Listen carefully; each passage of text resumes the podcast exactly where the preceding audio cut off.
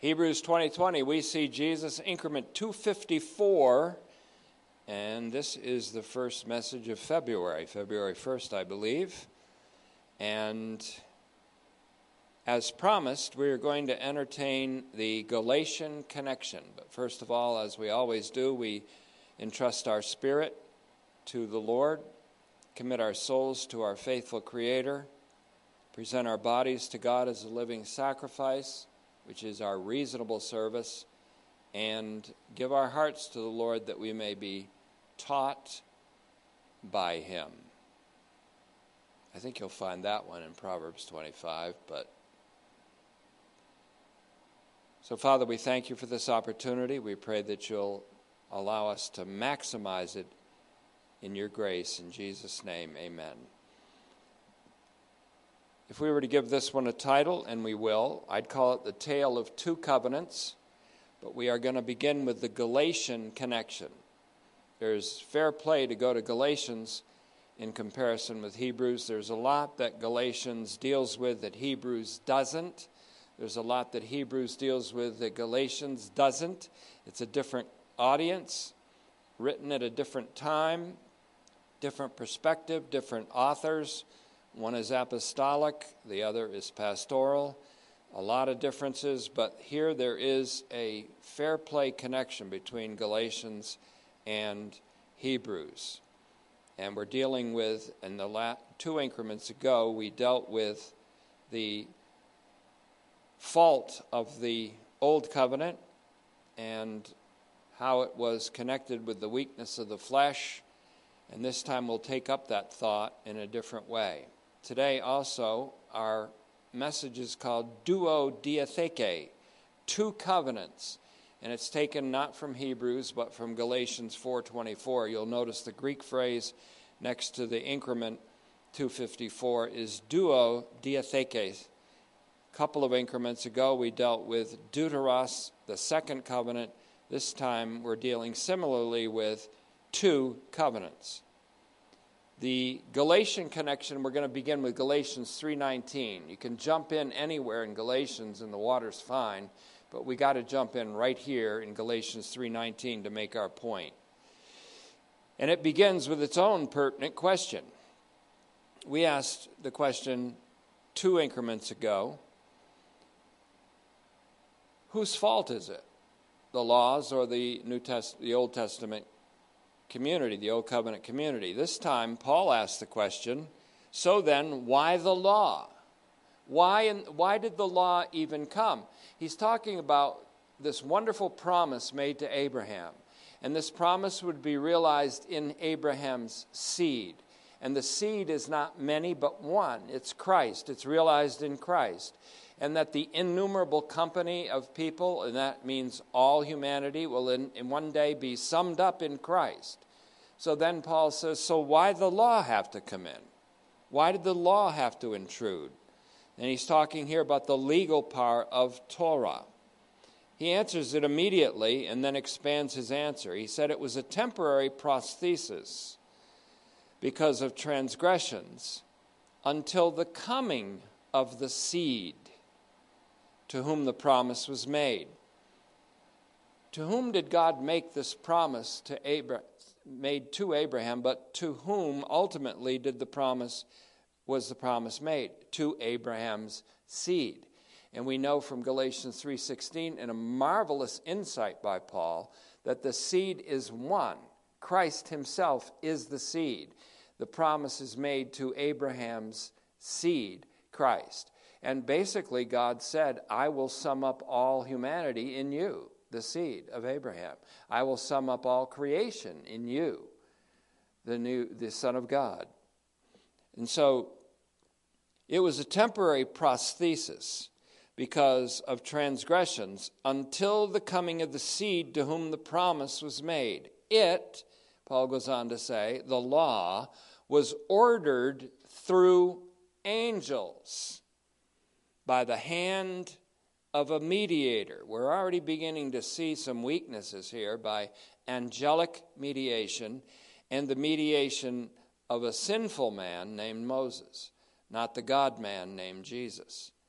And then in verse 20, he says, Now a mediator is not a mediator of one, but God is one. The point he's making is that God not only makes the covenant, but fulfills the covenant. The one God does it all. He's talking about unilateral covenant here. God is one seems to imply, therefore, that the new covenant does not have a mediator as the old one does. It seems to imply that, again, it doesn't, the new covenant doesn't have a mediator as the old one does.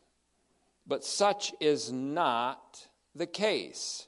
The new covenant has a mediator, but he is included in the identity of the one God, Jesus Christ. He is in being and essence and name and act God. But he is the God man, fully divine and fully human, a two natural, rational, volitional subject, a single, singular person. The mediator of the Old Covenant is the man Moses. The mediator of the New Covenant is the God man, Christ Jesus. God is one. God, therefore, is the one who makes the covenant and the one who fulfills the covenant because Jesus is God as well as man. The mediator between God and man is the man, the God man, Jesus Christ. So let me say that again. The mediator of the old covenant is the man, Moses, mere man. The mediator of the new covenant is the God man, Christ Jesus, who is also in an extreme generality, which we call universality, the mediator between God and humanity as a whole, as one person who is both God and man, both divine and human. Therefore, the covenant that God promises to make with Israel and Judah is by extension a covenant he makes with all of humankind. And they will all know me from the least to the greatest, he says in Jeremiah. Let me repeat. The mediator of the new covenant is the God man, Christ Jesus, who is also in an extremely general, which we would say universal way, the mediator between God and humanity as one person who is both God and man, both divine and human, the divine human, the God man. So I ask this question Is Jesus a human being? Yes. Is Jesus a divine being? Yes. Is he God? Yes, and yes. Hear, O Israel, the Lord our God is one Lord. The being of God is the Lord the Father, the Lord the Son, the Lord Jesus, and the Lord the Spirit. Paul goes on with a query followed immediately again by an answer. He's using the Q&A technique here very effectively. Verse 21. Is the law and he's speaking of the law with its forensic or legal voice. Is the law against the promise? The law with its forensic voice against the promise spoken by the voice of God as Scripture, back in Galatians 3 8. And what he's saying here is can the law, commanded by angels through Moses, successfully barricade the promise of God made to Abraham regarding all nations being blessed in his seed, or all humanity being justified in Christ. Is the law effectively against that? Can the law be a barricade to that? Paul says, Of course not. For if a law had been given that had the power to give life, then righteousness, and this means the saving act of God, we would, could even say it that way, then the saving act of God would be by the law. But instead, the scripture has imprisoned everything under the power of sin, precisely so that the promise, by the faithfulness of Jesus Christ, please notice that translation, would be given to those who believe. Now, there's a place of, that's a place, a sticking point.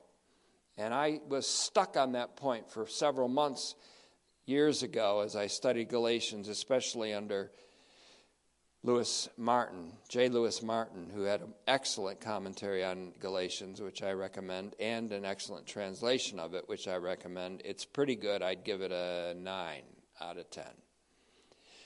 No, I'd probably give it an 8.5 out of 10. It's very good.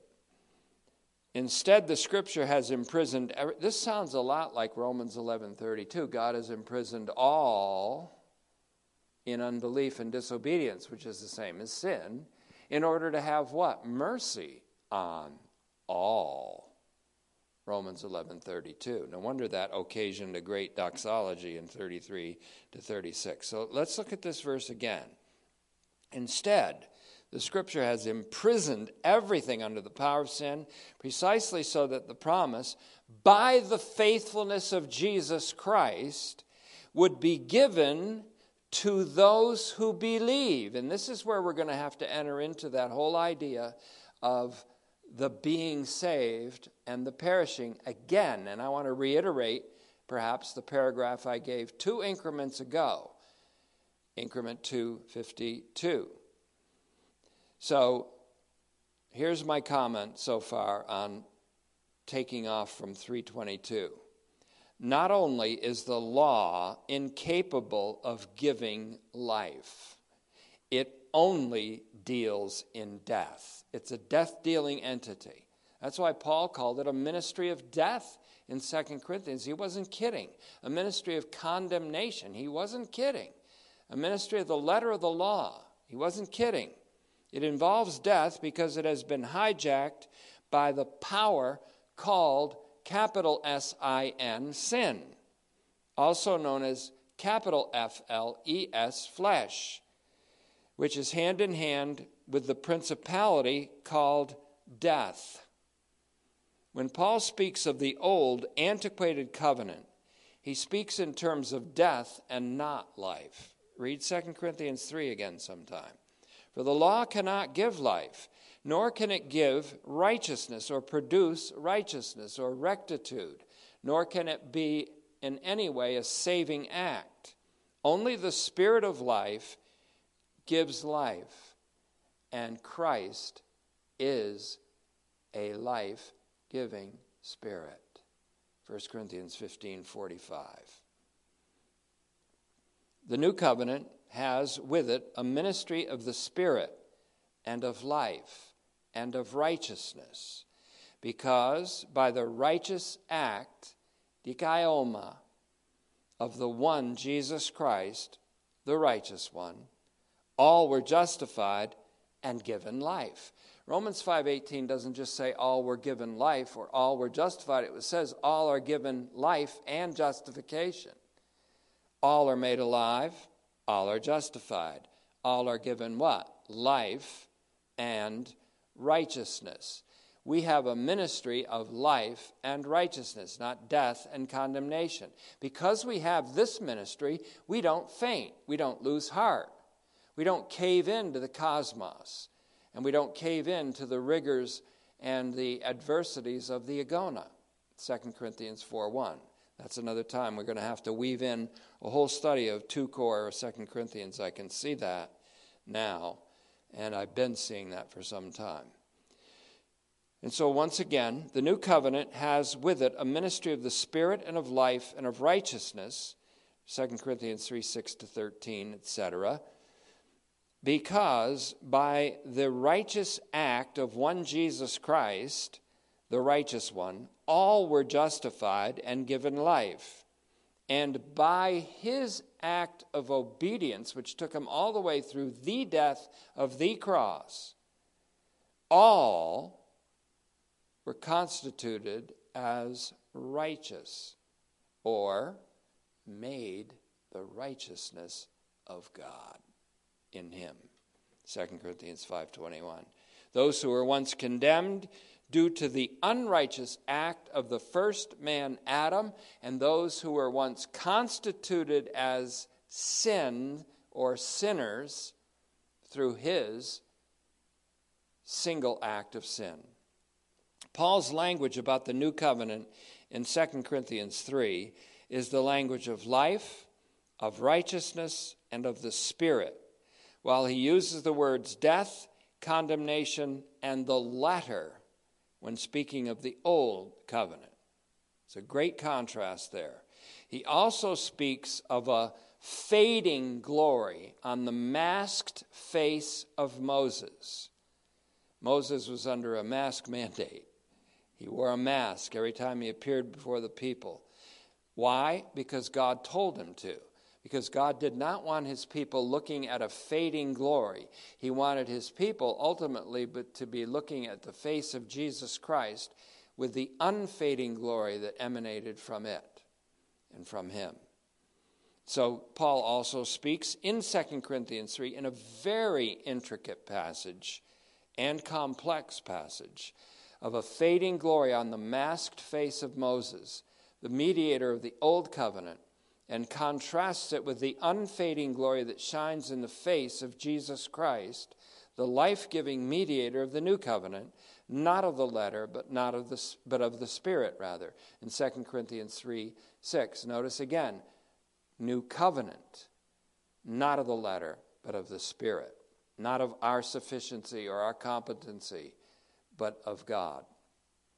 Then he puts the masks, he takes the mask not only away from Moses when Moses turns to the Lord, but he takes the mask off the whole new covenant community when he says, We all, with unmasked faces, behold as in a glass the glory of the Lord, and are transformed from one degree, one increment of glory to the next, by that same Spirit, the Lord, the Spirit, the life giving Spirit.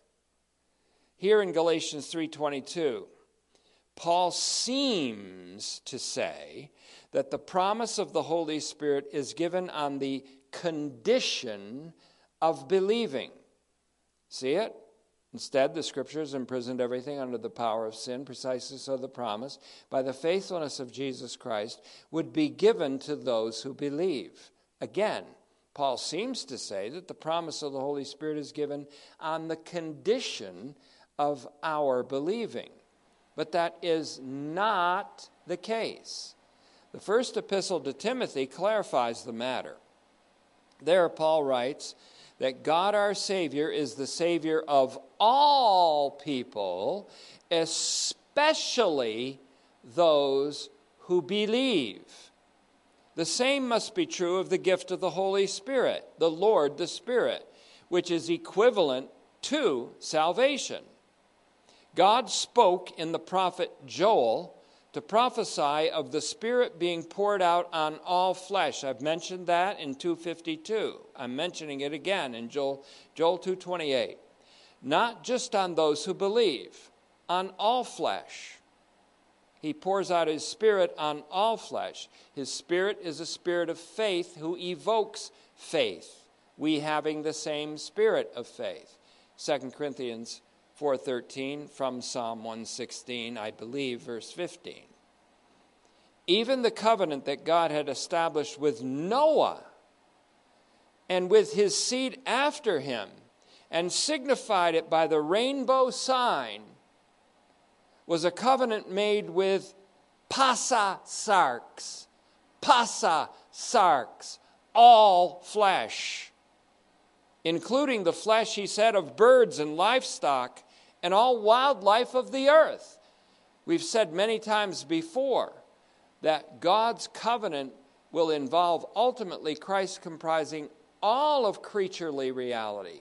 That includes all of mankind, all animals, wild animals, livestock, birds, every all of created reality. All flesh. Genesis 9, 10 to 12. Because the Spirit of truth, the Lord the Spirit, convicts or persuades the world of sin and that is specifically its unbelief in Jesus Christ, of sin because they don't believe in me, Jesus said.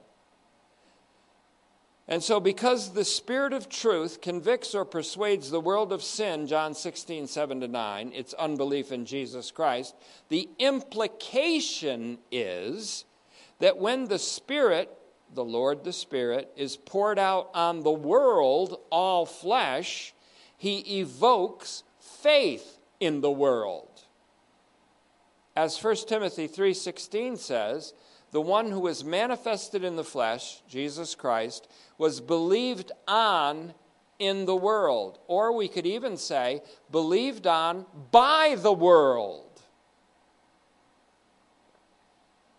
When we're all in glory together, when we will have all come to the unity of the faith, we will look back and say, hey, the whole world believed in him because the Spirit was poured out on all flesh. And the Spirit is the Spirit of faith who evokes faith. But that doesn't mean that we're justified by faith. We're justified by the faithfulness of Jesus Christ. But those who are the believing experience, even now, the being saved. So let's continue with 323, and this will, I think, clarify even more as we go. Now, before this faithfulness came, what faithfulness? The faithfulness of the Son of God, the faithfulness of Jesus Christ, the faithfulness of the Son of God, Galatians 3:20. Make that 220. Galatians 2:20. The life I now live, I live by the faithfulness of the Son of God. It's also a life I live because of the faithfulness of the Son of God before this faithfulness. What faithfulness? The faithfulness of Jesus Christ. Before this faithfulness came, when did the faithfulness of Jesus Christ came? When Christ came. Christ and faith here are one entity, as we'll see. Now, before this faithfulness came, we were held in custody under the law, imprisoned until the apocalypse of the coming faithfulness. My translation, until the apocalypse of the coming faithfulness. Or the revelation of Jesus Christ is what he's talking about. The law, then, verse 24, was our disciplinarian until Christ came so that we could be justified by faithfulness, meaning Jesus Christ's faithfulness. But now that faith, i.e., Christ, he equates that faith with Christ himself, has come, we are no longer under the power of that disciplinarian. The disciplinarian got fired by Abba Father. You're fired, he said. And now we're just under Abba, Abba the Father. And the Spirit in us cries out, Abba. Notice that in Galatians 3:23 and 3:25 there is a correspondence of the faithfulness that came, Galatians 3:23, with Christ who came in 325. And that the apocalypse or revelation or unveiling of the coming faithfulness in 323 is equivalent with Christ who has come.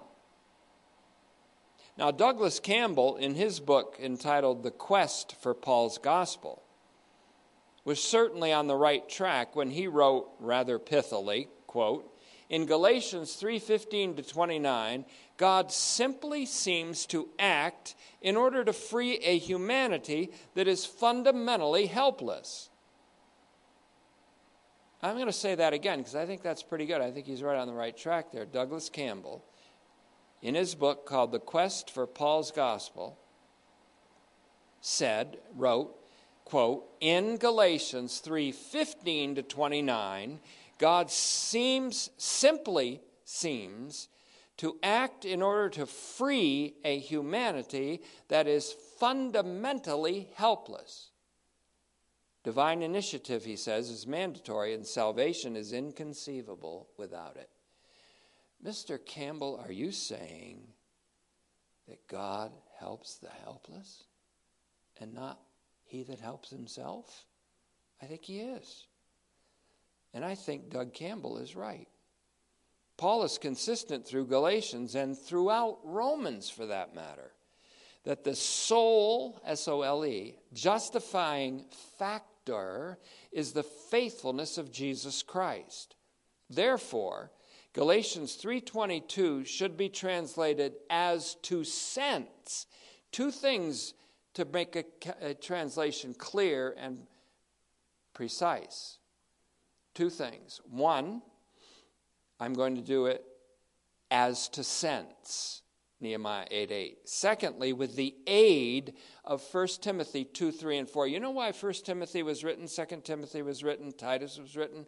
Among other things, those three epistles were written called pastorals. And much of their content, even after Paul's death, even though his name was attached to some of them, they were written to clarify certain questions and dilemmas that came up in Paul's church epistles because Paul just dictated things off the cuff, as it were, to deal with crises. And therefore, even Peter said in 2 Peter, in Paul, there's a lot of things that are hard to understand. He said, I can't even understand them. They're hard to understand. But all you can do is grow in grace and in the knowledge of our Lord and Savior Jesus Christ. 1 Timothy, 2 Timothy, and Titus do a wonderful service for us in that they clarify issues that came up in those hard things that Paul said where it seems there's contradictions. We just dealt with one of them in Galatians 3:22. Is he saying there that only those who believe are saved? No, he's not. And that's why I bring in 1 Timothy 2, 3, and 4. So to translate Galatians 3.22 as to sense, with the aid of 1 Timothy 2, 3, and 4, I don't translate it this way, but instead the scripture has imprisoned everything under the power of sin precisely so that the promise, by the faithfulness of Jesus Christ, would be given precisely or exclusively to those who believe. That's the sense that most people have. But rather, the sense that, as to sense that I'm giving it with the help of 1 Timothy 2, 3, and 4, I would translate it this way.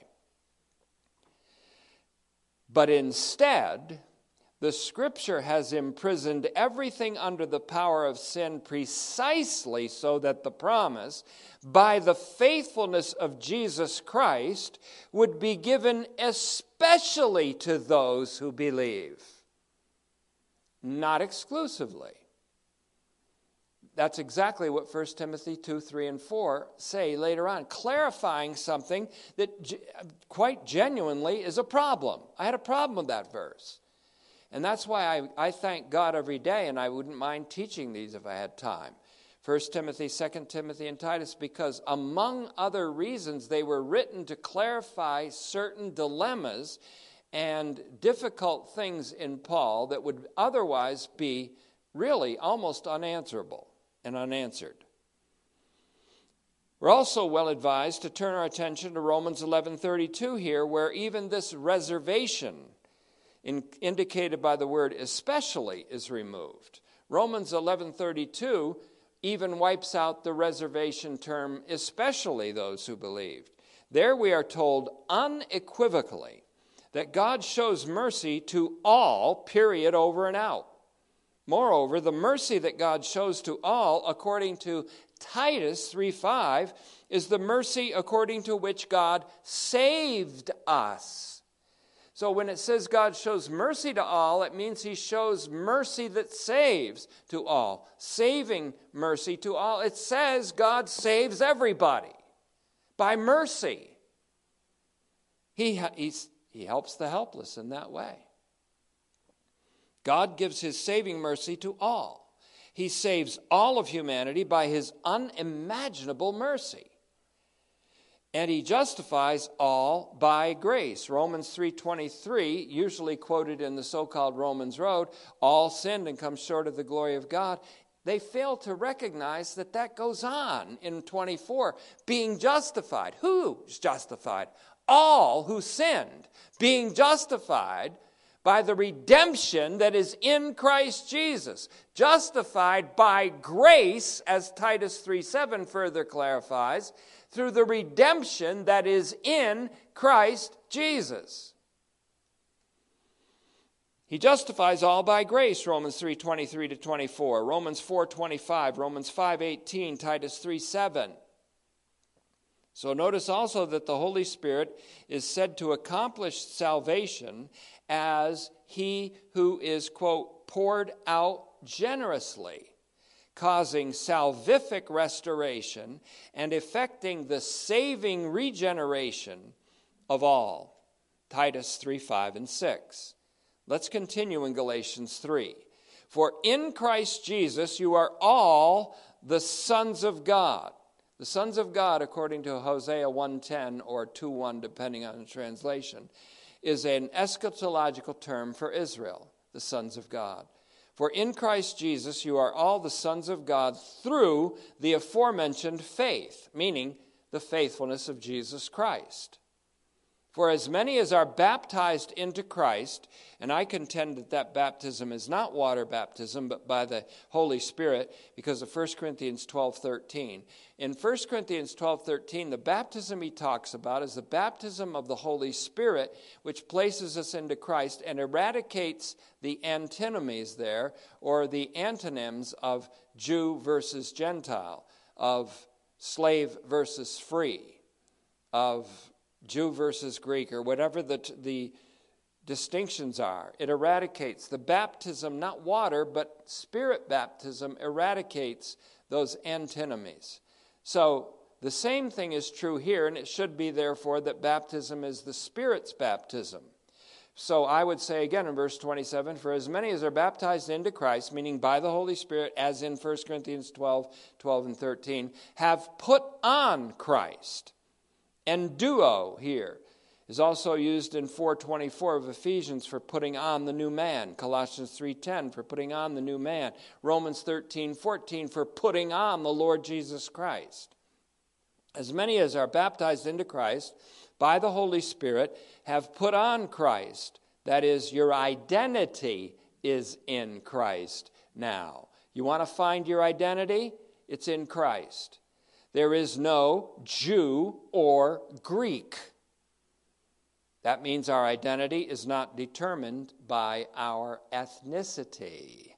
Nor is there either slave nor free. Our identity is not determined by our social, cultural, or political classification. Or male and female. How about that one?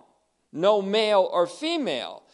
Our identity is not determined by our gender. You are all one in Christ Jesus, meaning our identity is determined by our being in Christ Jesus. And if you are Christ, that's what it says literally. And if you are Christ, that means you are part of the whole Christ, body and head. You happen to be members, in particular, of his body and not the head.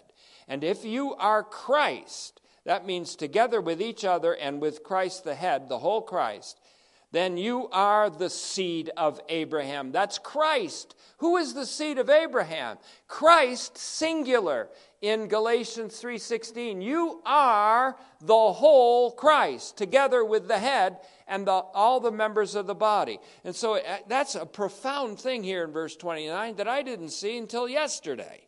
And if you are Christ, and by yesterday I mean January 22nd because I'm recording this on January 23rd, and if you are Christ, that means together with each other and with Christ the head, the whole Christ, then you are the seed, capital S, of Abraham, that is Christ, heirs according to the promise.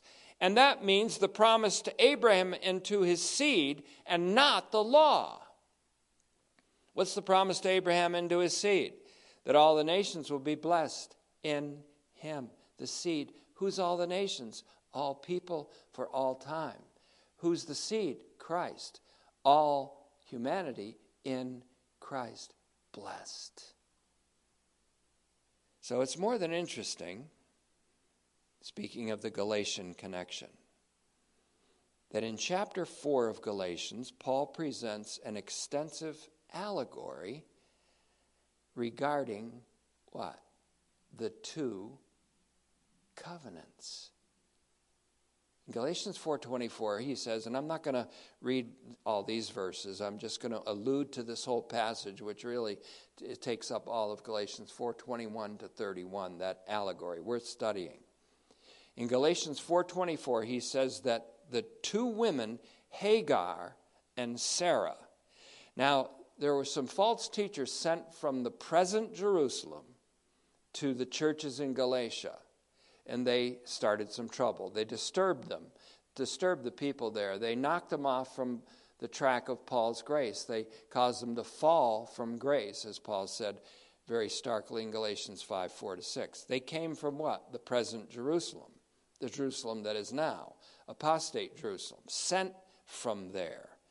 Now, when Paul did this allegory of Hagar and Sarah, I'm sure they were saying, oh, oh, that's us. We're Sarah. And Paul said, Nope, you're Hagar. You're Hagar. You're Mount Sinai in Arabia. You're the present Jerusalem who has children and makes them slaves. She's a slave woman, and so is everyone she gives birth to. You are the false teachers. You're of Hagar. You're of Mount Sinai. You're of the present Jerusalem, and the present Jerusalem is what? Identified with this present evil age. There's a lot more to Galatians than meets the eye and meets the pen. There's a lot more to it. So I'm just doing I'm just doing the broad brush of this now. Galatians, it makes me tempted to do this someday uh, in earnest. But in Galatians 4.24, he says that the two women, Hagar and Sarah, represent what? Two covenants. Duo diatheke. That's the Greek phrase you'll find in our increment title above. Duo diatheke.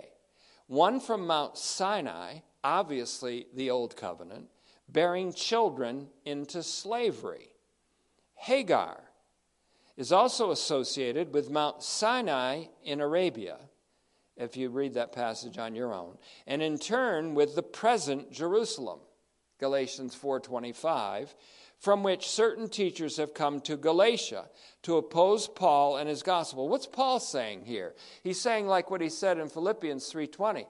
Our citizenship, contrary to theirs, is in the heavens, the heavenly Jerusalem from whence we expect to deliver Jesus Christ, etc. He said, There's what the implication is here, they came from the present Jerusalem.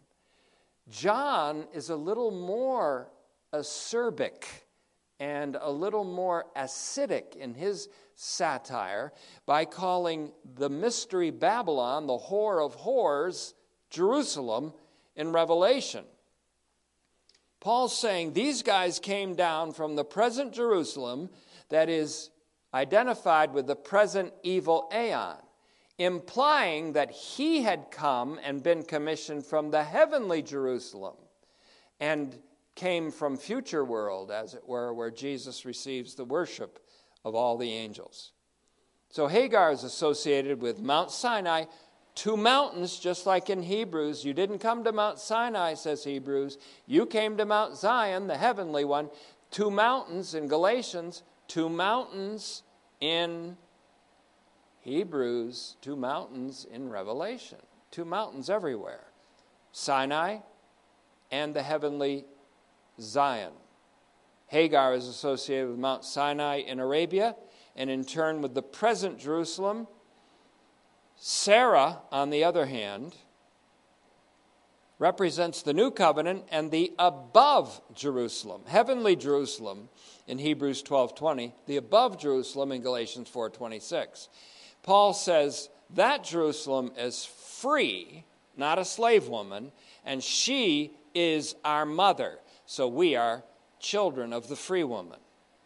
The above Jerusalem where Paul elsewhere declares our citizenship in Philippians 3:20, from which he effectively received his commission to preach the gospel, bears children into freedom. Whereas the present Jerusalem, the below Jerusalem, what did Jesus say to the leaders in Jerusalem? I'm from above. You are from below. I am from the above Jerusalem, you are from the below Jerusalem, and I'm going to tell you about that Jerusalem. It's going to be destroyed, it's going to vanish with the vanishing old covenant. And you shall seek me. You shall come to this old Jerusalem below and seek me. I am Yahweh. You will seek me in those old feasts and festivals, denying and neglecting my finished work and you will die on account of your sin right in that city. That's what John 8 21 to 24 means. So, the present Jerusalem, the below Jerusalem, was where the false teachers were commissioned and sent to trouble the Galatian churches founded by Paul, whom they considered to be a renegade. Though we don't have time to develop this allegory thoroughly right now, it's enough to note that Galatians distinguishes the two covenants just as Hebrews does, but by different genres. It's also notable that in Galatians, Paul brings in the distinction of two mountains. He explicitly mentions Mount Sinai in Arabia while implicitly referring to Mount Zion, which is not only in the present Jerusalem, literally the now Jerusalem in Galatians 4:25, but is identified and is identified with this present evil eon in Galatians 1 4. But there is also a heavenly Mount Zion associated with the heavenly city, Jerusalem, in Hebrews 12 22 to 24. You have come to Mount Zion and to the city of the living God, the judge of all, the spirits of justified people made perfect and to Jesus, the mediator of a new covenant, and to the blood that speaks better things than that of Abel. Hebrews 12 22 to 24. Notice those correlations, they're remarkable. And that Mount Zion, associated with the heavenly city Jerusalem, is in turn associated with Jesus and the blood of the new covenant. This heavenly Mount Zion and this heavenly Jerusalem, called by Paul the above Jerusalem, is associated not with this present evil aeon, nor with the ministry of death, of condemnation, and of the letter in 2 Corinthians 3, but with future world, the eon to come, which has already come in Jesus and in the Spirit and in the new covenant community. It embraces a ministry of life of righteousness, justification, and the Spirit, namely the Lord, the Spirit, the life giving Spirit. Now, a word, first of all, on the pastorals. We've talked about the pastoral point. Now I want to look at the pastorals connection again. I want to make this point a little bit harder, drive this nail a little bit deeper, because again, it's of its importance.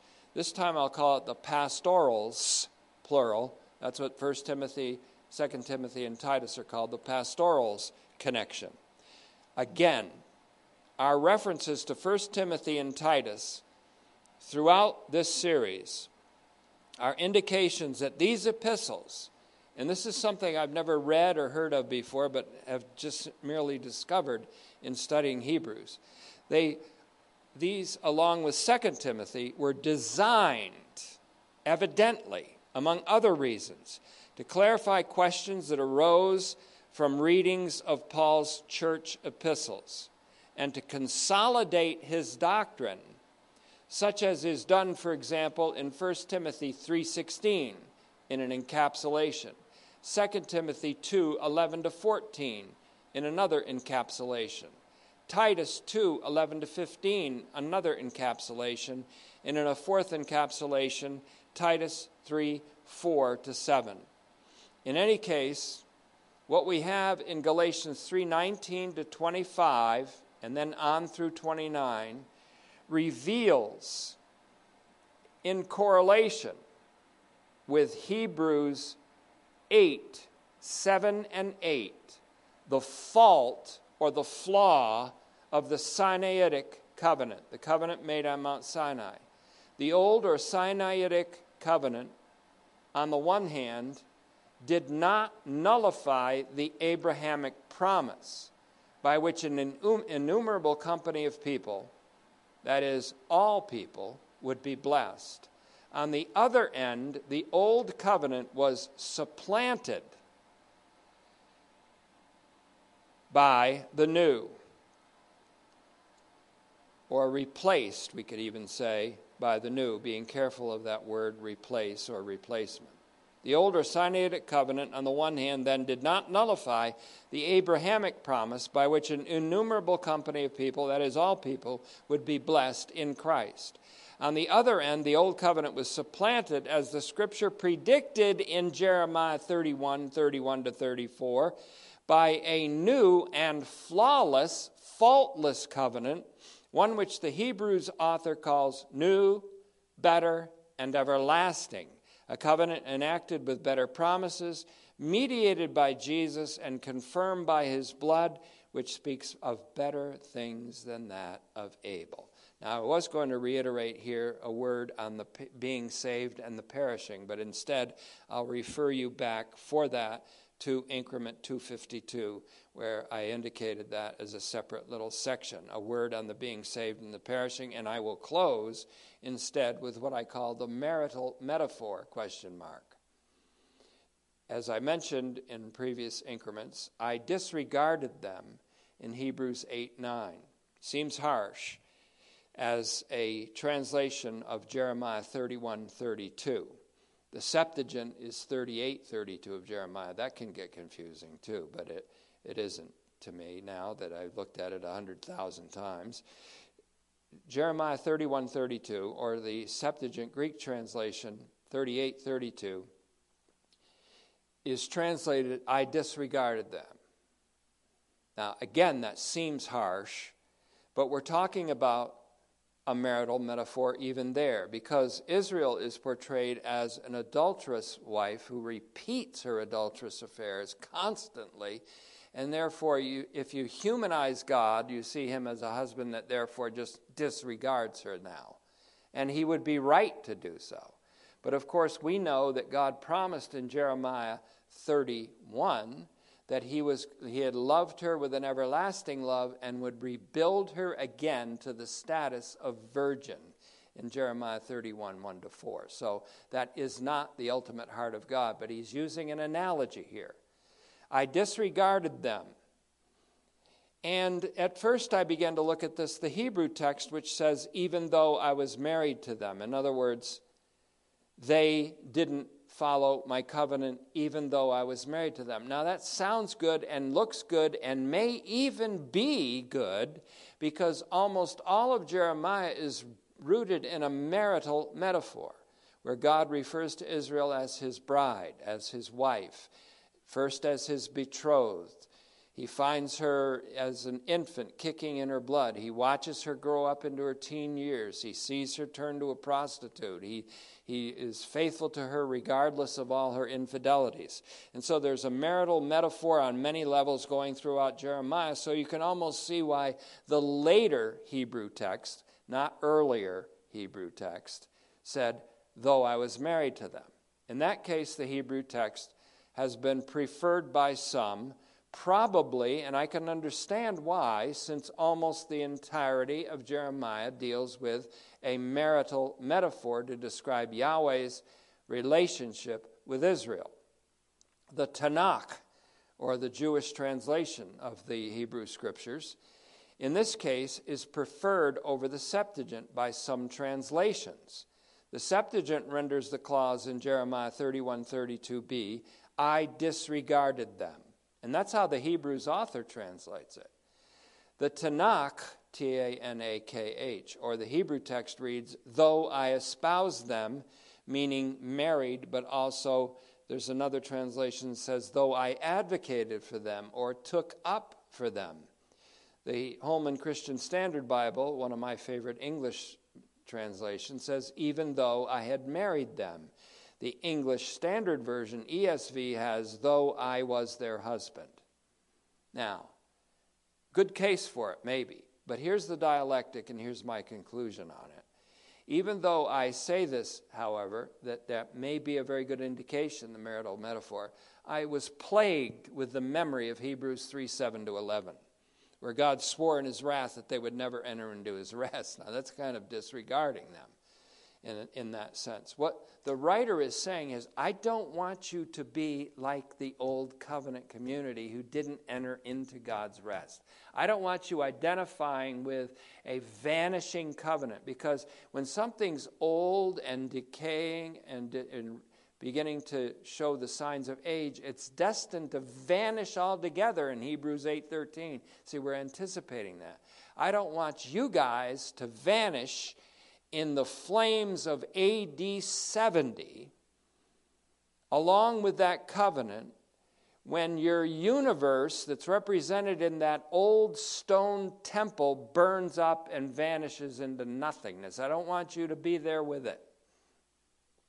And so, though I like that marital metaphor idea and was intrigued with it for a minute, I'm still plagued with the memory of Hebrews 3 7 to 11 in which the Lord swears that they will not enter into his rest, meaning the old covenant community. And we can detect a blessing here, however.